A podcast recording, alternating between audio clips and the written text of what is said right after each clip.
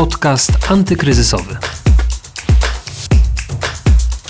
Justyna Smolińska, dzień dobry. Dzisiejszy podcast antykryzysowy poświęcimy nowej odsłonie tarczy antykryzysowej. Tarcza 7.0 została opublikowana w Dzienniku Ustaw. Pomoc dla przedsiębiorców jest już dostępna od 1 lutego tego roku komu przysługuje zwolnienie ze składek ZUS, komu świadczenie postojowe, a komu jednorazowa dotacja na pokrycie bieżących kosztów prowadzenia działalności gospodarczej. Jakiej wysokości wsparcie można otrzymać? Jakie warunki muszą spełnić przedsiębiorcy, którzy chcą z tych rozwiązań skorzystać? No i czy złożenie wniosków jest skomplikowane?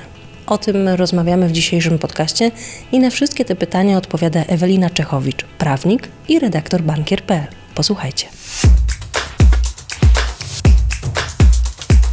W tarczy 7.0 ustawodawca dał możliwość wnioskowania o cztery nowe świadczenia przedsiębiorcom od 1 lutego.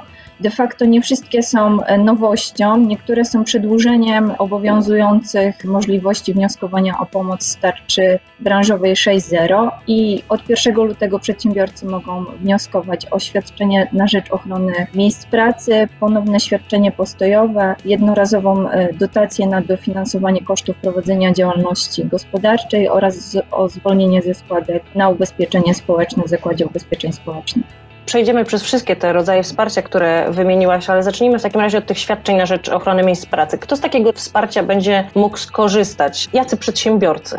Ta pomoc jest skierowana de facto tak naprawdę tylko do pięciu kodów PKD. Te kody PKD muszą być dominujące i o tą pomoc będą mogli wnioskować ci przedsiębiorcy, którzy prowadzą hotele, obiekty noclegowe, pola kempingowe albo działają jako agenci turystyczni bądź organizatorzy turystyki i tylko oni będą mogli skorzystać e, z tego świadczenia.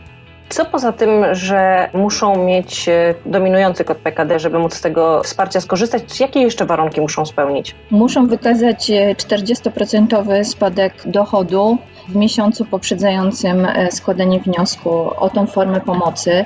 Trzeba zaznaczyć, że o tą pomoc wnioskują do dyrektora Wojewódzkiego Urzędu Pracy i muszą też spełnić e, sporo e, formalności. Muszą być aktywnym przedsiębiorcą na dzień 30 listopada 2020 roku.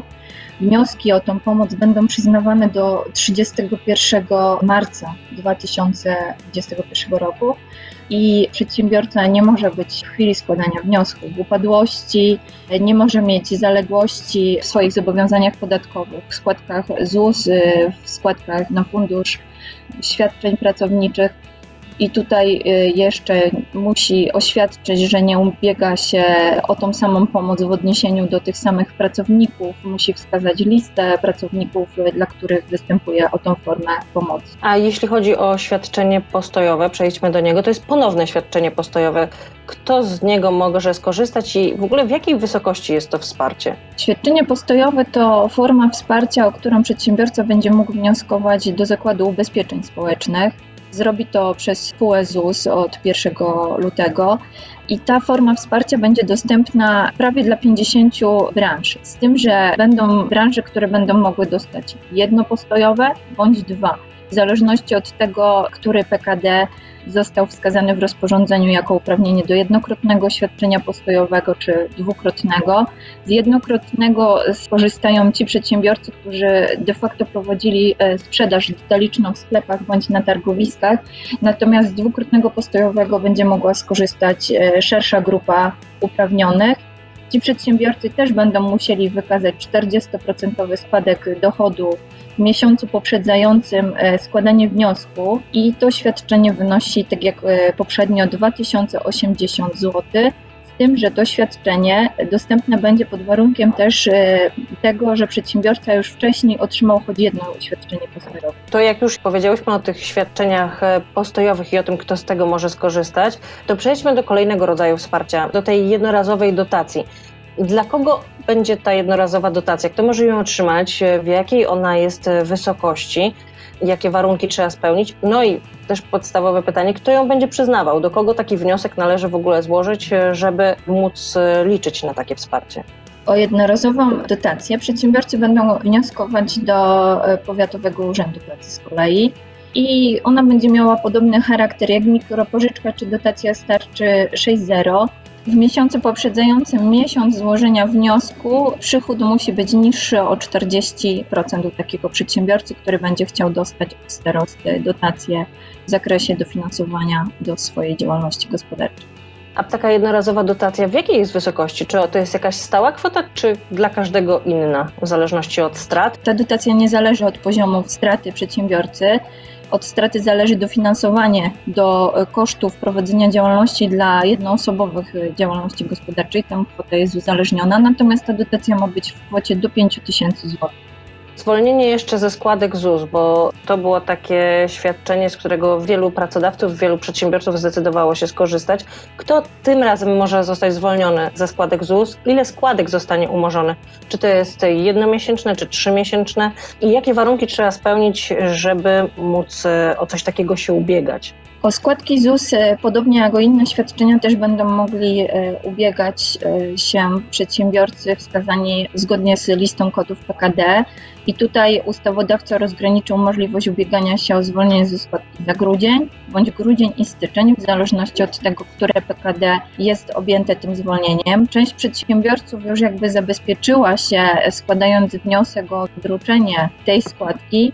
Teraz, mając taką decyzję o odroczeniu, będą i tak mogli skorzystać ze zwolnienia i będą też w przypadku, kiedy opłacili składkę, mogli wnioskować o zwrot tej składki ale tak jak powiedziałam, muszą to zrobić zgodnie z listą e, PKD wskazaną w rozporządzeniu. A do kiedy o takie zwolnienie można wnioskować? Podobnie jak o inne świadczenia do końca marca 2021 roku. I też wykazując 40% składek przychodów w miesiącu poprzedzającym złożenie wniosku analizujesz te tarcze na bieżąco. Powiedz mi, co jest Twoim zdaniem najtrudniejsze dla przedsiębiorców przy tej edycji tarczy? Czy spełnienie warunków formalnych, czy wypełnienie wniosków, czy kwestie formalne, z czym przedsiębiorcy mogą mieć największe problemy i z czym e, zgłaszają się, że mają największe problemy, jeśli chodzi o wszystkie edycje tarcz? Ja myślę, że przedsiębiorcy i tak od marca nauczyli się spełniać formalności, wypełniać wnioski, które muszą wypełnić, aby otrzymać daną formę pomocy.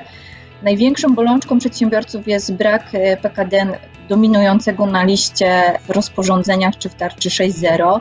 Natomiast jeżeli chodzi o takie formalności same w sobie, no to kwestie, gdzie dany wniosek złożyć i kwestie tego, na którym druku, jeżeli chodzi o PUE ZUS, to y, czy na tym samym druku RSPD, jeżeli chodzi o postojowe, czy na innym druku i takich informacji przedsiębiorcy najczęściej szukali. Te wnioski nie mają dużej ilości załączników, wszystko opiera się w większości przypadków na oświadczeniach. Trzeba pamiętać, żeby wszystkie te oświadczenia wypełnić składając wniosek o pomoc czy do Urzędu Pracy, czy do Wojewódzkiego Urzędu Pracy, czy właśnie do Zakładu Ubezpieczeń Społecznych. A czy spotkałaś się z tym, że przedsiębiorcy mają problem z uzyskaniem pomocy, że przy tych poprzednich edycjach tarczy skarżą się na to, że właśnie nie zostali zakwalifikowani? Co przeważyło o tym, że nie zostali zakwalifikowani do pomocy? Jeżeli chodzi o informacje od przedsiębiorców, którzy piszą o swoich problemach, no to zwracają uwagę na to, że długo czekali na świadczenia, niejednokrotnie, szczególnie na świadczenie postojowe, czy na zwolnienie ze ile? ZUS-u. Były informacje z różnych miejsc, że cztery miesiące, ktoś czekał na świadczenia postojowe, to jest dość długo.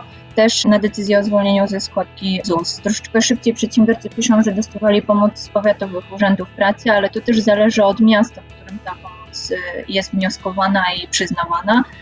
Natomiast z takich jeszcze informacji, które mogą być istotne i problematyczne, no to kwestie e, tego, że na przykład była uregulowana sytuacja odnośnie ulg, odroczeń w Urzędzie Skarbowym bądź e, w Zakładzie Ubezpieczeń Społecznych, a gdzieś tam pokazywała się zaległość i w związku z tą zaległością do czasu wyjaśnienia kwestii tej zaległości też ta pomoc nie była przyznawana. A do kiedy jest czas na wypłacenie tego wsparcia dla przedsiębiorców? Bo przedsiębiorcy mają czas do 31 marca, żeby złożyć e, dokumenty wymagane w każdym rodzaju tego wsparcia.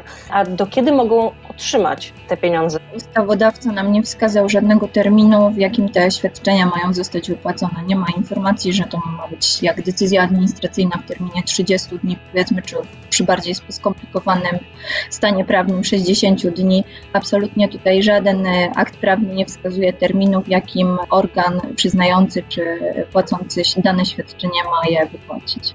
Dziękuję Ci bardzo, Ewelina, za rozmowę. Naszym gościem była Ewelina Czechowicz, prawnik, i redaktor bankier.pl. Jeśli będziecie mieli jeszcze jakieś e, pytania do Eweliny, to chętnie zrobimy kolejny odcinek programu antykryzysowego z Eweliną i ona będzie odpowiadać na wszystkie trudne pytania dotyczące m.in. wsparcia dla przedsiębiorców, więc zapraszamy. W dzisiejszym podcaście antykryzysowym to już wszystko. Mam nadzieję, że Ewelina Czechowicz rozwiała przynajmniej część Waszych wątpliwości związanych z tarczą 7.0, a wszystkie odcinki podcastu znajdziecie na stronie pb.pl ukośnik antykryzysowy i w aplikacjach podcastowych. Zapraszam Was do słuchania w każdy wtorek i czwartek. Justyna Smolińska, do usłyszenia. Podcast antykryzysowy.